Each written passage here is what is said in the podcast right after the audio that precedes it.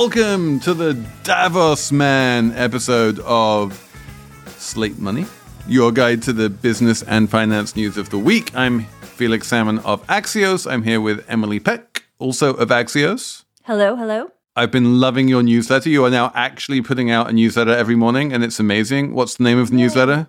Axios Markets, please subscribe. It's me and, and co writer Matt Phillips, who is delightful. And sometimes Neil Irwin writes for us. It's like, it's really good and it's free. So, Matt Phillips and Neil Irwin are they used to work for a terrible place called the New York Times, but now they work for this wonderful place called Axios. The New York Times is basically it has one reporter left at this point, Mr. Peter Goodman. Welcome. Thank you very much for having me. I'm, I'm delighted to be the last person with the lights on at the sad New York Times. so, Peter, introduce yourself. Who are you, and and what brings you onto this show? I'm the global economics correspondent. Uh, I'm based in New York, and I've written a book called Davos Man How the Billionaires Devoured the World. So, if you live in the world, you should you should listen to this um, this here show. You will discover how you have been devoured. Actually, even if you live in other worlds, because you know Bezos is going to space now. Exactly. We are all like Jonah. We have been. We are in the belly of the billionaire, and we don't even realize it. Um, we are going to talk about Larry Fink, who's one of the classic Davos men and, and his business model over at BlackRock. We are going to talk a bit about some of the other billionaires. We are also going to talk about Satya Nadella. I'm not sure whether he's a billionaire or not, but he's the CEO of Microsoft. He's very much a Davos man, and he just announced that he was buying Activision Blizzard for $69 billion. So we're going to talk about that deal. We are going to talk about the fiasco that is the whole 5G rollout because it's hilarious. We're going to have a Slate Plus segment on Peloton because that's kind of funny too. It's all coming up on Slate Money. When you need mealtime inspiration, it's worth shopping Kroger, where you'll find over 30,000 mouthwatering choices that excite your inner foodie. And no matter what tasty choice you make, you'll enjoy our everyday low prices, plus extra ways to save, like digital coupons worth over $600 each week. You can also save up to $1 off per gallon at the pump with fuel points. More savings and more inspiring flavors make shopping Kroger worth it every time. Kroger, fresh for everyone. Fuel restrictions apply. Hi, this is Dahlia Lithwick, host of Slate's legal podcast, Amicus. If you're listening to this show, you might be interested in Amicus's live show that we're hosting in Washington, D.C. on Tuesday, May the 14th. My colleague, Mark Joseph Stern, and I will be talking to some amazing guests, including Sherrilyn Ifill and a sitting state Supreme Court justice all about how originalism, a relatively recently invented way of interpreting the Constitution, has taken over the Supreme Court and radically reshaped the law. It's been doctrinal rocket fuel for the conservative legal movement and facilitated the rolling back of abortion rights, the expansion of gun rights, and the obliteration of the separation of church and state. And as another wildly consequential Supreme Court term careers to its end, the court's originalists are on a tear. But there's something you can do about it, and we hope you'll join us in DC on May 14th to explore the possible pathways out of the current situation. Go to slate.com slash amicus live for tickets. So let's jump into this. This week is the week of the great Davos show. I have recorded Slate Money from Davos on multiple occasions. It is always, I believe the technical term is a clusterfuck. It involves handing over envelopes of cash to random functionaries of Eurovision at the bottom of the hill and trying to get them to hand over what passes for a recording studio, even though there's no soundproofing at all. I feel like the new way of recording Davos shows, which is where everyone is just sitting around at home drinking cups of tea, is much more copacetic, especially when there's no actual Davos because it was cancelled. I mean, this is the best possible Davos, right, Peter? Well, the fact that we don't have to put crampons on our boots and go through security 17 times a day as if we're, you know, simulating going through LaGuardia Airport uh, 17 times in 24 hours, that is certainly very pleasing. The food is much better at home. Uh, the lack of, uh, as Kara Swisher put it to me the other day, rich people walking around licking other rich people. Yes, it's it's much much nicer. uh, to contemplate the snow uh, here at home. And and so now it's going to be it, it is going to happen apparently in May, but the whole business calendar it's got this sort of January focus. So you get things like the Oxfam inequality report, which always comes out the week of Davos, and you get things like the Larry Fink annual letter, which always comes out the week of Davos, and you have things like the Edelman Trust Barometer, which always comes out the week of Davos. And even when Davos is cancelled, all of these things still come out as scheduled. And I really wanted to talk to you about the Larry Fink letter because Larry Fink is is one of the main characters in your book. And he doesn't come out particularly glowing and covered in halos and light in your book. So explain who he is and, and what the problem is with him. Sure. So Larry Fink is the world's largest asset manager. He has vacuumed up pension funds from around the world, university endowments. He's managing more than tr- $10 trillion. You heard that right, $10 trillion. And that gives him almost godlike powers of observation over the movements of money. He's a genius by all accounts. I mean, he he's worked essentially as the advisor to Uncle Sam, not just after the 2008 financial crisis, but uh, now during the crisis in the first wave of the pandemic. I mean, people trust his counsel because he actually knows what's going on, and he he built out a surveillance system called Aladdin. Uh, that's uh, his attempt to keep tabs on, you know, unexpected changes in in, in markets, uh, increased uh, borrowing costs, uh, potential crises before they happen, and people pay good money for that. I mean, he he's now selling Aladdin to other financial institutions that collectively manage more than twenty trillion dollars. So this is somebody who you know has a great deal to say about markets, and that's why everybody takes seriously this annual letter to shareholders. But he's positioned himself as the hero of this thing called stakeholder capitalism. This idea that, as its champions would tell you, Milton Friedmanism is dead. It's no longer just about corporate executives being as greedy as possible, maximizing returns, and through that, the magic of the markets will supposedly trickle down to the rest of us, something that has in real life happened zero times. Uh, but we're done with that conversation. The new conversation is about catering to stakeholders, the environment, labor, uh, local communities. And so in Larry's most recent letter, he doubles down on stakeholder cap- capitalism because he, he's getting attacked uh, by the right. Uh, you know, the state of Texas uh, has uh, just reacted uh, to his latest talk about climate change and the potential for pulling funds out of companies that don't move fast enough to address climate change. So he's doubled down and said, look, you know, this is not woke. This is real capitalism, but it's about getting ahead of the curve in terms of what we as corporate managers need to do. So, so he's saying something which seems uncontroversial, which is that like if you don't position yourself as a company to be well positioned in a in a world of climate change, then that's a sort of existential risk for your company, and I don't necessarily want to be invested in that. Look, Davos man's great at words, and Larry Fink's great at words. And I mean, there's no question it makes all the sense in the world that if you're going to invest in the mortgage backed securities market, and Larry Fink actually pioneered the mortgage backed security back when he was at First Boston, then yeah, you want to know like, is a flood going to come that's not built into everybody's models that's going to wipe out the value of real estate pledged as collateral? That's all great, you know. He, and he talks about the need uh, to in this most recent letter to you know respond to the fact that work has changed during the pandemic. Employers uh, have to deal with different expectations from employees. All this stuff's perfectly sensible but think about the stakeholders that are perpetually missing from this. There's a lot of talk of employees. There's no talk of labor unions. Um, there's actually this incredible talk. I, I fished out this one quote about government. We need governments to provide clear pathways and a consistent taxonomy for sustainability policy, regulation, and disclosure across markets. Yeah, you know, who could argue with that? Of course we do. Well, you know, left unsaid is that BlackRock, the world's largest asset manager, belongs to the Business Roundtable. The Business Roundtable has lobbied aggressively against regulations, helped deliver Trump's package of tax cuts worth $1.5 trillion, lavished on people like Larry Fink. You know, that diminishes the ability of government uh, to do what it needs to do, including collect taxes, including regulate.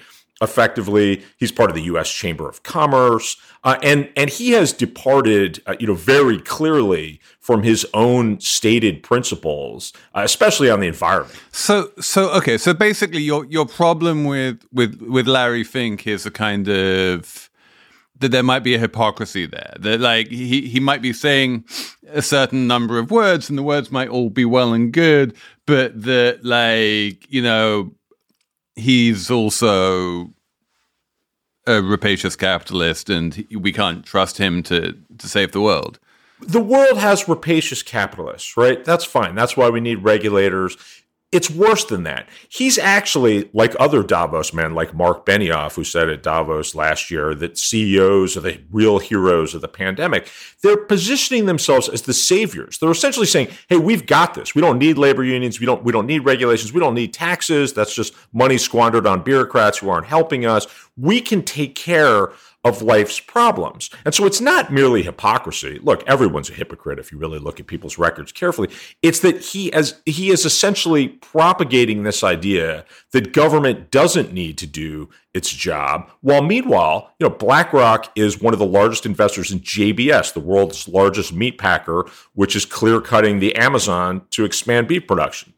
Uh, okay, so I want to like address that because this is one of this is my my thing about Larry Fink is that there seems to be two general views of Larry Fink. One, one is that he is like the Davos view, which is that he's this far-sighted man who controls ten trillion dollars and is terribly important and can help. You know what's the word? Improve the state of the world, to use the the slogan of Davos.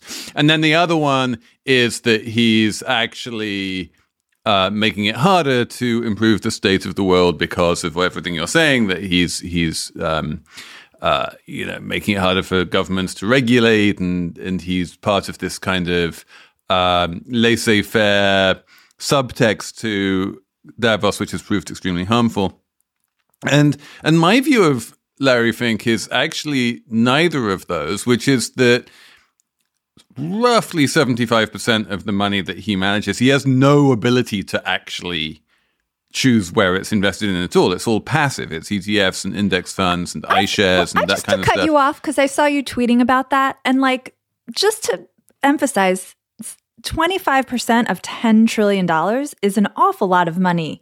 Regardless, it's two and a half like, trillion dollars. It's it's like you know, it's it's smaller than PIMCO. You know, it's um. And we do know that companies make moves based on what this man says. Like he wants people to. We do. D- disclose I don't think their, we do there's like an there's an academic paper I can put in the show notes that shows like when he says disclose climate risks in your filings, companies actually just start doing stuff. Like academics have tracked it. I don't know if, if this is effective to disclose the risks, but uh, but but like just just to finish, just, just so so so just to finish my thought here, like one of the super interesting things about the Larry Fink letter this year is that he ends it by saying what I really want to do is empower the owners of the capital. So the $10 trillion that he controls, yeah, he gets he has a certain amount of control over it although as i say for 75% of it really not that much. People want to invest in the s&p 500 they give it to him to invest in the s&p 500 he doesn't have any discretion about that.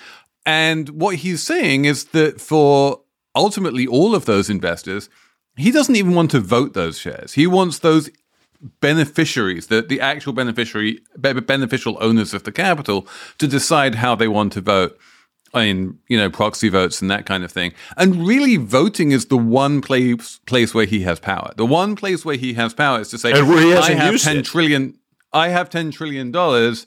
And so I can, if I don't like you, I can vote against you. And it's true that he hasn't used it, which is one, you know, extra mark in the column of like he's actually pretty OTOs. But even like if he kind of keeps that bazooka in his back pocket kind of thing and kind of walks into a CEO's office and says, I'd like you to disclose more climate, you know, the CEO knows that, as you say, like he owns seven, eight percent of more or less any company that you want to mention. And so he's a major shareholder. He's a long term shareholder. He's the kind of shareholder that you want to keep happy. And so you do these things to keep those big shareholders happy. But if he gives up even having the ability to control how those shares are voted, he just becomes like a, a super thin intermediary with no control over where the money is invested. I think you're missing a couple of big things. First of all, he's given cover to people like the Saudi monarchy. I mean, he's a huge investor in Aramco. He's helping gather capital for pipelines that Aramco's building. He shows up at Davos in the desert, right? I mean, this this event not long after the Khashoggi murder. Uh, I mean, this is this is a pretty nice laundering of image for people who need it, and and a clear sign that you know it's not going to cost you any money that you murdered a Washington Post columnist. Moreover, he's the largest player in the International Institute of Finance, which is the lobby shop for every financial institution on earth, and plays a very strong role in policy on emerging market debt. Now, there is a massive debt crisis in in in the developing world where you have countries in the middle of a pandemic you know Zambia Ghana Pakistan that are actually cutting their spending on things like healthcare in the middle of a pandemic because they have to pay back people like Larry Fink. Larry Fink goes into Argentina and he actually heads the largest consortium of bondholders who are furious that they backed Macri. That they, I mean, Larry Fink personally bought the Macri story that this was the end of populism in Argentina, that Argentina was going to become, you know, this normal, fiscally responsible company. And he was a leader in funneling, you know, $100 billion into Argentine bonds. And this is not the old days of, you know, the peso crisis in Mexico in the 80s where, you know, it's just a bunch of, it's Citibank and a bunch of other banks they can get in a room, they can say, how big a haircut are we going to take to get this emergency behind us? Larry Fink has gotten, you know, school teachers' pensions in the north of England. He's gotten firefighters in Ohio, and their savings are now in Argentine debt. And he's going to have a hard time telling them that he's lost their money on emerging market debt. And he understands that Argentina is merely the first of many countries around the globe where debt has to be worked out. He personally turns the screws to the Argentine government to sweeten the deal by a couple pennies on the dollar. Uh, at the same time that he's championing stakeholder capitalism. I mean, that's that that that is power that he uses. At the same time that he will tell you, you know, if he's asked, uh, well, how come you can't? If if if this stakeholder capitalism is real and you care about the S and ESG, why can't you cut a break to a country where poverty's soaring, where people are diving into dumpsters for their dinner?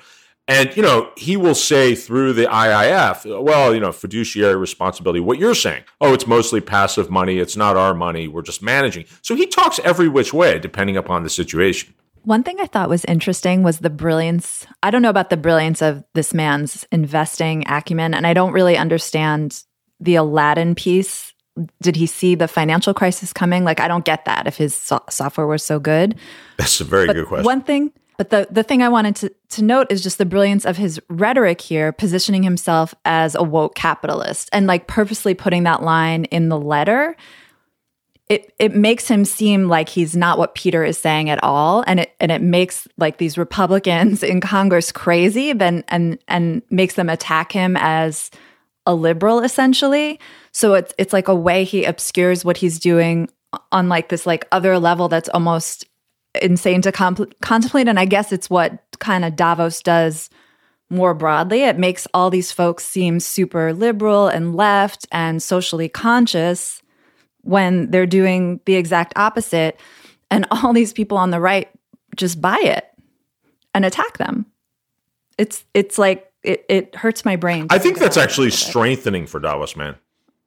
Are yeah. you are you saying that that like it's good for Blackstone and Goldman Sachs and Credit Suisse and all of these big financial institutions to be attacked by the Republicans for being too woke um, because it makes the liberals think, well, they can't be that bad if they're being attacked by Republicans. I think so. Yeah. It, it obscures the relationship between Republicans and moneyed interests. And it also kind of aligns the money interests with the left and with liberals without liberals or the left having to think about the other stuff that Peter has written a book about. You know what I mean? It it it, it like screws. I, I, I buy that analysis because I mean my whole argument about stakeholder capitalism is it's a way of checking the box that we're taking care of the big issues of the day, like climate change. While in truth, Larry Fink is an enabler of the status quo, which is true of everyone at the World Economic Forum. You know, committed to improving the state of the world, connoting change. These are the biggest beneficiaries of the status quo, and in terms of how they spend their money on lobbying, where they deliver their capital, it's all about perpetuating the status quo and their own privileges. So, yeah, it's great if the state of Texas is taking shots at Larry Fink and saying, "Don't, you know, don't threaten to divest from fossil fuel companies." Hey, look, you know, these people are mad at me, so I must be on the right side of climate change. While in fact, I'm helping Saudi Aramco get more fossil fuels out of the ground um, and squeezing poor countries to pay pennies on the dollar. Although I, w- I will say, apropos the, the Texas thing, that Fink has been pretty explicit about not threatening to divest. Like, divestment is not one of the tools that he's pointed to in his arsenal. He's he's always been, you know, on the side of like engagement and we want to talk to management and get them to change the way they run the company and what good would it do if we were to sell our shares to someone else? The company would still be doing what the company would be doing. And like you can argue both sides of that one but ultimately i think if you want to change a company then having no shares in it is going to make it harder to change the company than if you do have shares in it right? Oh i think that's a fair read uh, but you know, at the end of the day, we've got to see what change actually occurs. And and he has intimated in the past. I mean, now he goes out of his way to say we're not talking about divestment. We need the intelligence of people running fossil fuel companies to they're part of the solution. In the past, he has he in previous letters he has intimated, you know, if you don't get right on climate change, the markets will deprive you of capital. And he has held out the possibility of shareholder votes that then environmentalists complain never actually right. happened. No, no, the vote, the absolute. Well, no, no, it didn't. I mean, it happened with Exxon. We have seen it. Yeah, that's true, actually. Yeah, in the last 18 months. Apple Card is the perfect cashback rewards credit card. You earn up to 3% daily cash on every purchase every day. That's 3% on your favorite products at Apple, 2% on all other Apple Card with Apple Pay purchases, and 1% on anything you buy with your titanium Apple Card or virtual card number. Visit apple.co slash card calculator to see how much you can earn. Apple Card issued by Goldman Sachs Bank USA, Salt Lake City branch. Subject to credit approval. Terms apply. Without the ones like you, who work tirelessly to keep things running, everything would suddenly stop Hospitals, factories, schools, and power plants, they all depend on you. No matter the weather, emergency, or time of day, you're the ones who get it done. At Grainger, we're here for you with professional grade industrial supplies. Count on real time product availability and fast delivery. Call clickgrainger.com or just stop by. Grainger for the ones who get it done. I want to talk about Microsoft. I want I really want to talk about this one because it's a great like encapsulation of everything that we've talking been talking about. We have a scandal-ridden company with its share price in the toilet on the grounds of exactly what you're talking about the the social and governance failures and I'm talking of course about Activision Blizzard the video game developer and what happens but this like big boring megalith Microsoft comes along and announces that it's buying it for $69 billion. Emily, I know you have opinions on this one. Okay, so this is a really, really big deal. Um, Microsoft's biggest deal ever, possible, and the biggest, I think, video game deal ever. Um, interesting, the two biggest video game deals ever occurred this month in January. So it's a very big deal. It means all kinds of things for video gaming. The only reason it's happening, the only reason Microsoft was able to buy Activision is because Activision CEO founder Bobby Kotick behaved so badly, which I think is is weird that like Mike so in in July and then in the fall there are all these allegations about Kotick as the CEO of Activision. He basically oversaw like rampant sexual harassment, women were underpaid, mistreated, propositioned by executives, like all this bad stuff. There's rape allegation even. Um, and allegedly Kotick like knew about it all, never told the board. And when all this comes out, the stock price, like you said, just totally falls off the cliff. Everyone's very upset. And Microsoft, which had been trying to buy this company for a long time because it owns really popular games like Call of Duty and World of Warcraft, was like, now's our chance. And they go to Activision, which wants to make a change, but doesn't want to get rid of Kotick because he's been there from the beginning. And they're like, this is our chance, like to get out from under all this bad stuff so now we have a deal. And it just, I was just thinking this morning how, like, everyone was upset about Me Too back in 2017, like it was going to be so bad for executives and companies and all this. But really, like, it's all fine. Like Microsoft is going to do great here. Satya Nadella wants to become the Netflix, wants the company to become the Netflix of gaming. It's good. That's what's going to happen. Like he's going to benefit. Microsoft's going to benefit. Maybe there'll be some justice for the women who were harassed and the employees who work at Activision. Who knows? Bobby Kotick is going to get paid um, like $293 million. He's expected to leave the company once the deal closes in like a year, but he's going to get a massive, massive golden parachute. Um, and I don't actually think that they're going to be able to like take any of that back or anything, although there's some, you know, shareholders upset. Yeah, I mean, I've seen, I've seen like the, you know, the woke capitalists come out and say he sh- he shouldn't get this massive payout, but like morally speaking, you're right. Legally speaking, like you know, as you said, he's he basically has founder status in this company. He was the one who kind of um, bought it out of bankruptcy and built it up to what it is. He like owns equity in the company, and if someone is buying that equity the way that you know fungible equity works, is you wind up making a lot of money and you have a contract. Like I would love it if there were a way to punish him financially for the um, you know, lax oversight that he showed and for the failure to report to the board. But like, I haven't seen any particularly credible proposals of how the board might be able to do that. Especially given that like he's the CEO and there's no way this deal goes through unless he like agrees to it. Right. And I think the the process of like trying to actually fire him for cause or something like that, like they would just get them thrown into court and it would be a whole mess, like the Les Moonves kind of experience at CBS. So better to just let him go with his $293 million. It's just, I mean, the company is already um, pushed out. I think the Wall Street Journal reported at least like 40 employees, right, have, have gone and been disciplined, but not the CEO. It's just, it kind of ties back to Peter's book. Honestly, he's Bobby Kotick is not a Davos man, but like he's got Davos man power here. Nadella is, and Nadella signed the Business Roundtable statement of a purpose of a corporation. Your Friedmanism is over. It's about stakeholders.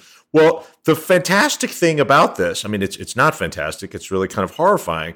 The this suffering of these women in this culture at Activision has effectively subsidized the shareholders of Satya Nadella's Microsoft because the suffering comes to light, drives down the price of Activision. Microsoft sees a great way to fill up a, a, a, hole in its portfolio and get into into gaming, and they can buy this distressed asset at a cheap price because of these women who've suffered in this company. And the guy who's essentially responsible for the suffering, we know thanks to the Wall Street Journal, you know, knew well and good what was going on, but took no action, shoved it under the carpet because it didn't have anything to do with selling video games.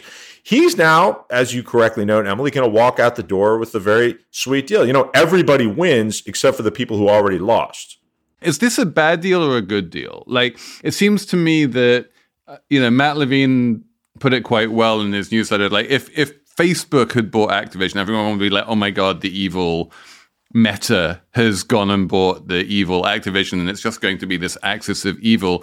Whereas if Microsoft buys Activision, like you know, you you've basically fall asleep before you reach the end of the first sentence, and Microsoft has this kind of deadening effect. And and if anyone can sort of exorcise the ghosts of Bobby Kotick it's probably Microsoft. He, they can just incorporate all of these different bits and pieces into the Microsoft Borg, and this will be good for the employees at Activision. It will be good for the Microsoft shareholders. It, you know, it will be good for Activision shareholders. The one, oh yeah, that, the one question I wanted to ask was like this idea about Microsoft sort of getting Activision, quote unquote, on the cheap because the the share price has fallen after all of the revelations came out. That's the one thing I might push back a little bit about. That I think that we should take that fall in the share price seriously. That it's a creative company. The value of the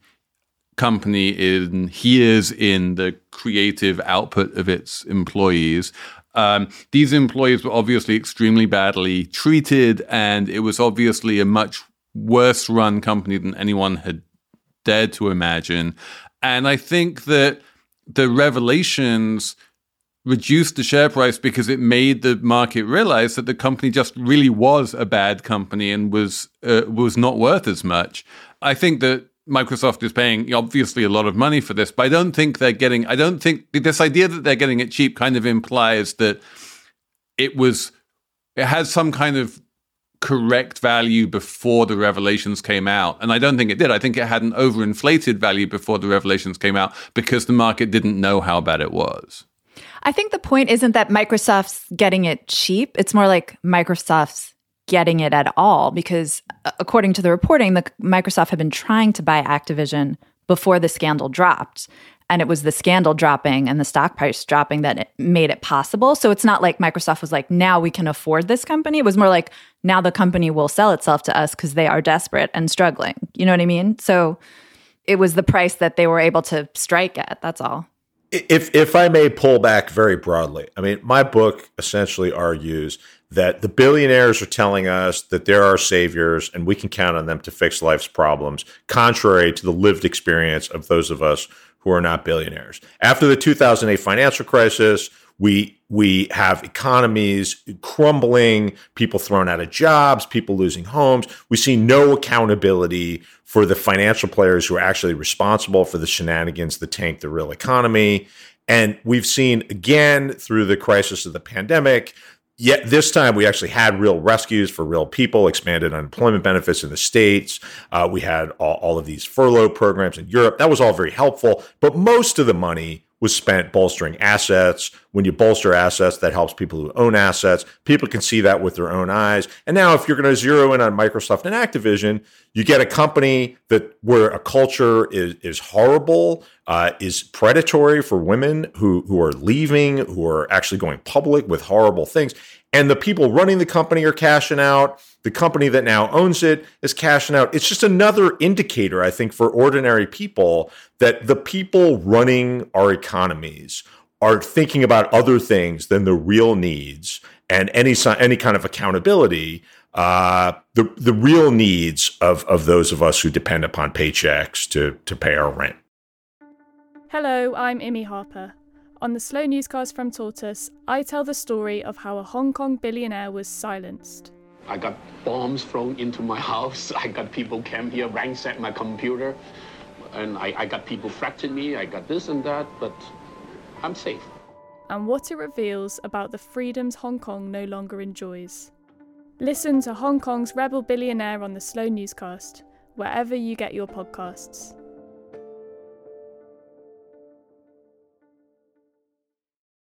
Talking of technology, I really, and Emily sent me about eight emails. She's rolling her eyes. She's like, Felix, do we have to talk about this? And um, Peter didn't want to and, either. And Peter was like, "This are we boring. talking about crypto?" No, 5G. we're talking about No 5G. Oh, oh, 5G. Oh no, we can talk about 5G. Yeah, that's fine. Yeah. I love this 5G story because it really, to me, is the epitome of the weakness of the Davos model. And just to rewind, the 5G story is that the US government sold off a bunch of 5G spectrum for 80 some billion dollars. Anyway, it was a huge amount of money. And then there was another 13 billion got spent on on other on like building things out. They could have just bought a video game company. With Exa- the 5G oh, exactly. like, like exactly. With the amount of money that, that that Verizon and AT and T spent on 5G licenses, they could have bought Activision Blizzard, and then they would have got even worse. But the um, but yeah, instead they bought these 5G licenses, which gave them the right to use that spectrum. And this was years ago. And as soon as this happened, everyone was like, okay, there's a problem here.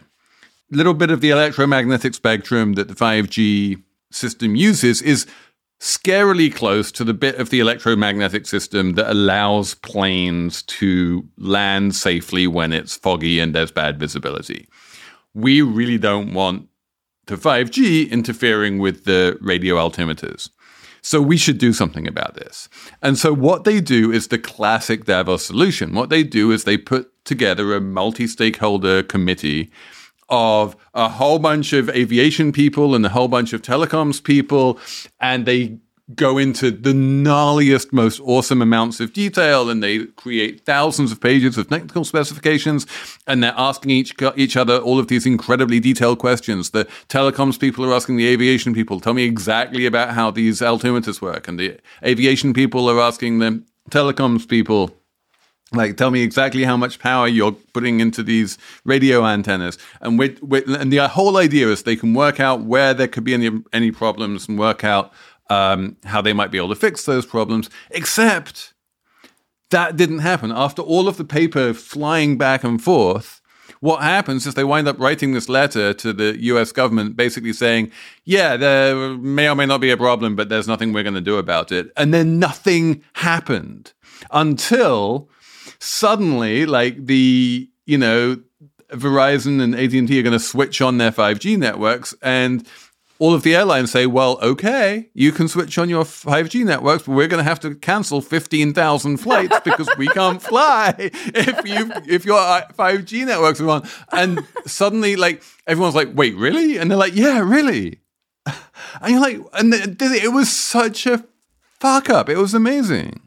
But can we also explain why 5G matters? So, it, as far as I can tell, it matters because it's going to power a lot of cool stuff, internety stuff that doesn't exist yet but might in the future like maybe whatever microsoft does with its video games will, needs 5g to actually happen right? That, yeah it's, like it's all about it's all about low latency. You get to do things quickly. It will help self-driving cars. I'm you know i'm probably a be- uh, i'm i'm a 5g bear. Like i i don't think that 5g is going to be nearly as transformative as the 5g bulls think it is going to be but clearly AT&T and Verizon have invested 80 billion dollars in it so they think it's going to be a big deal whether it matters or not, the fact is that the network is now something that exists. And it's something that may or may not exist within like two miles of um, flight paths coming into airports.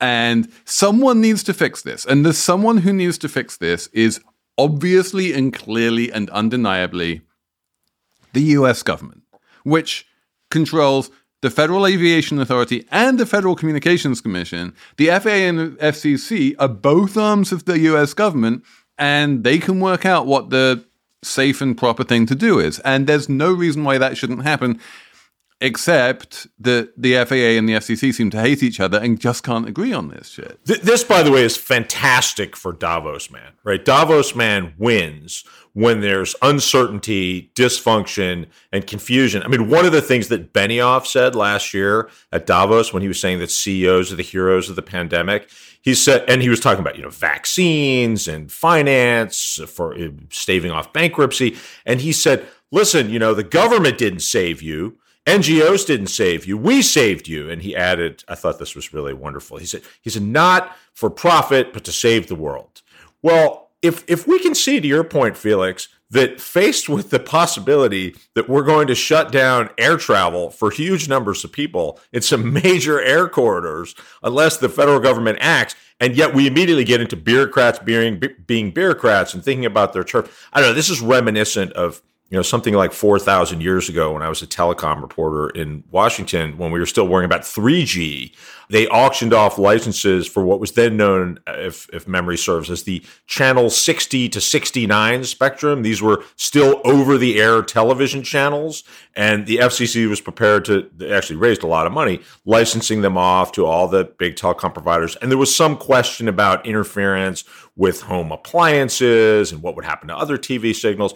But that all got swept under the rug because the telecoms were so important and all anybody cared about at that point was wireless internet. Whereas this is two things that people, you know, these are two high stakes areas. I mean, if you shut down flights, we're going to notice that immediately and it's going to be a problem. And the fact that the government can't fix that just underscores the point that the billionaires are already making. Just leave everything to us. That, that's how they get away with cutting taxes. And well, no, I mean, like, constantly. but the point is that the the private sector multi-stakeholder convention between the CEOs trying to fix it completely failed, and the reason the government needs to come in and fix it is because the private sector and the CEOs didn't fix it.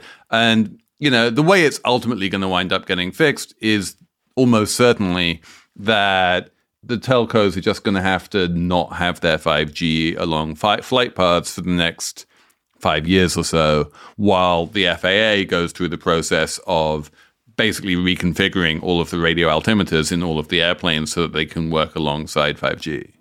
I'll bet you dinner that Microsoft gets a contract to solve this at some point. Cisco will get a piece of the action. Uh, don't don't weep for the telcos or the people. No, That you, you know, business you know who's going to make money from this is McKinsey. Oh, uh, every which way. Yeah, every which way. Oh, McKinsey, I think, is making money from Peloton, which you said we could talk about in the plus. So, oh yeah, yeah, yeah. We're going to talk about Peloton in the plus. The the the amazing story of Peloton going up and down. That's coming up in Slate Plus. But um, before that, we have a numbers round to get through. Um, Emily, do you have a number? yes, I have a number. What's for your you. number? 6.12 million. That is the number of existing homes that were sold in 2021, which is a lot of houses, the highest number in 15 years. So since since you know the bubble and everything, um, because housing is crazy right now. There aren't enough houses to go around for everyone who wants them. Mortgage rates are ticking up a little bit, but doesn't seem to stop what's going on, which is prices are going way up and uh, supplies going way down. And at the same time, rents are going up. So it's sort of an interesting time for real estate.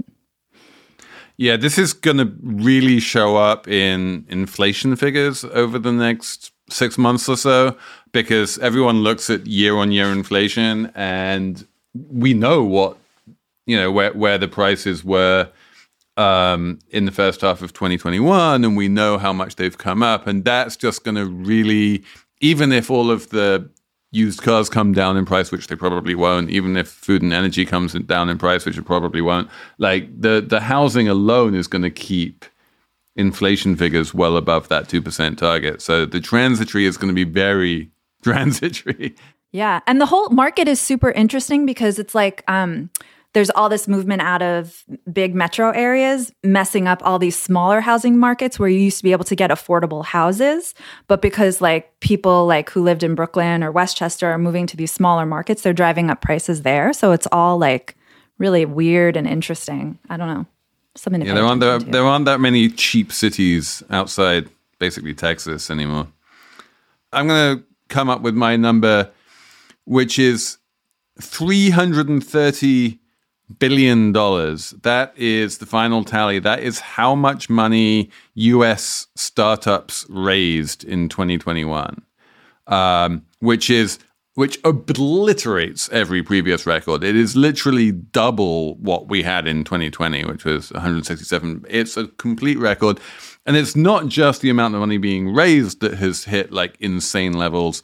Um, the value of the exits of startups like getting acquired or going public was 774 billion dollars which is triple what we saw in 2020 the the vc slash startup world is en fuego right now and no one knows where it might end. Erin Griffith had a great piece in the new york times about this talking about this wonderful thing called the reverse pitch where instead of um, instead of companies going up to VCs and saying, "We have a good company, can you please give us money?" It's now the other way around, where VCs go up to companies and said, "Say like, we have done a whole bunch of um, due diligence on you without you even asking you, and here's a ninety-page proposal about why you should let us invest in your company." That's amazing. And that's how well. that's how VC works now. that's how Tiger gets the deals. Peter, what's your number? My number, somewhat related to Emily's number, $300 million. That's the amount of money that Steve Schwarzman's Blackstone has spent just in the last few weeks buying up affordable housing in South Florida. Now, Blackstone made a fortune after the foreclosure crisis. Uh, they bought up huge numbers of single family homes in all the Sun Belt, uh, hard hit places. Uh, Blackstone, a la Davos man, said this was just an act of civic virtue. You know, we we took these homes with their overgrown lawns and rodent infestations and fixed them up and put families in the. You could almost hear the soundtrack, you know, for a life insurance commercial with the golden retriever puppy romping around on a, a lawn with a toddler. Uh, of course, the reality was he launched uh, Invitation Homes to run this portfolio. And a lot of reporting has shown that Invitation invited tenants to pay much higher rents uh, while uh, looking for customer service on uh, websites that never got back to anybody, jacked up rents. Uh, and uh, kicked a lot of people out when they couldn't pay. That's a template that Blackstone has applied in, in Europe and in other parts of the world. Well, now the new model is rent uh, to own, uh, where they give people these leases that are supposed to be getting them on the path to home ownership, and the early returns on that are are that the terms are set such that it's really very difficult for most people to get anywhere close to home ownership, and people are giving up mid stride.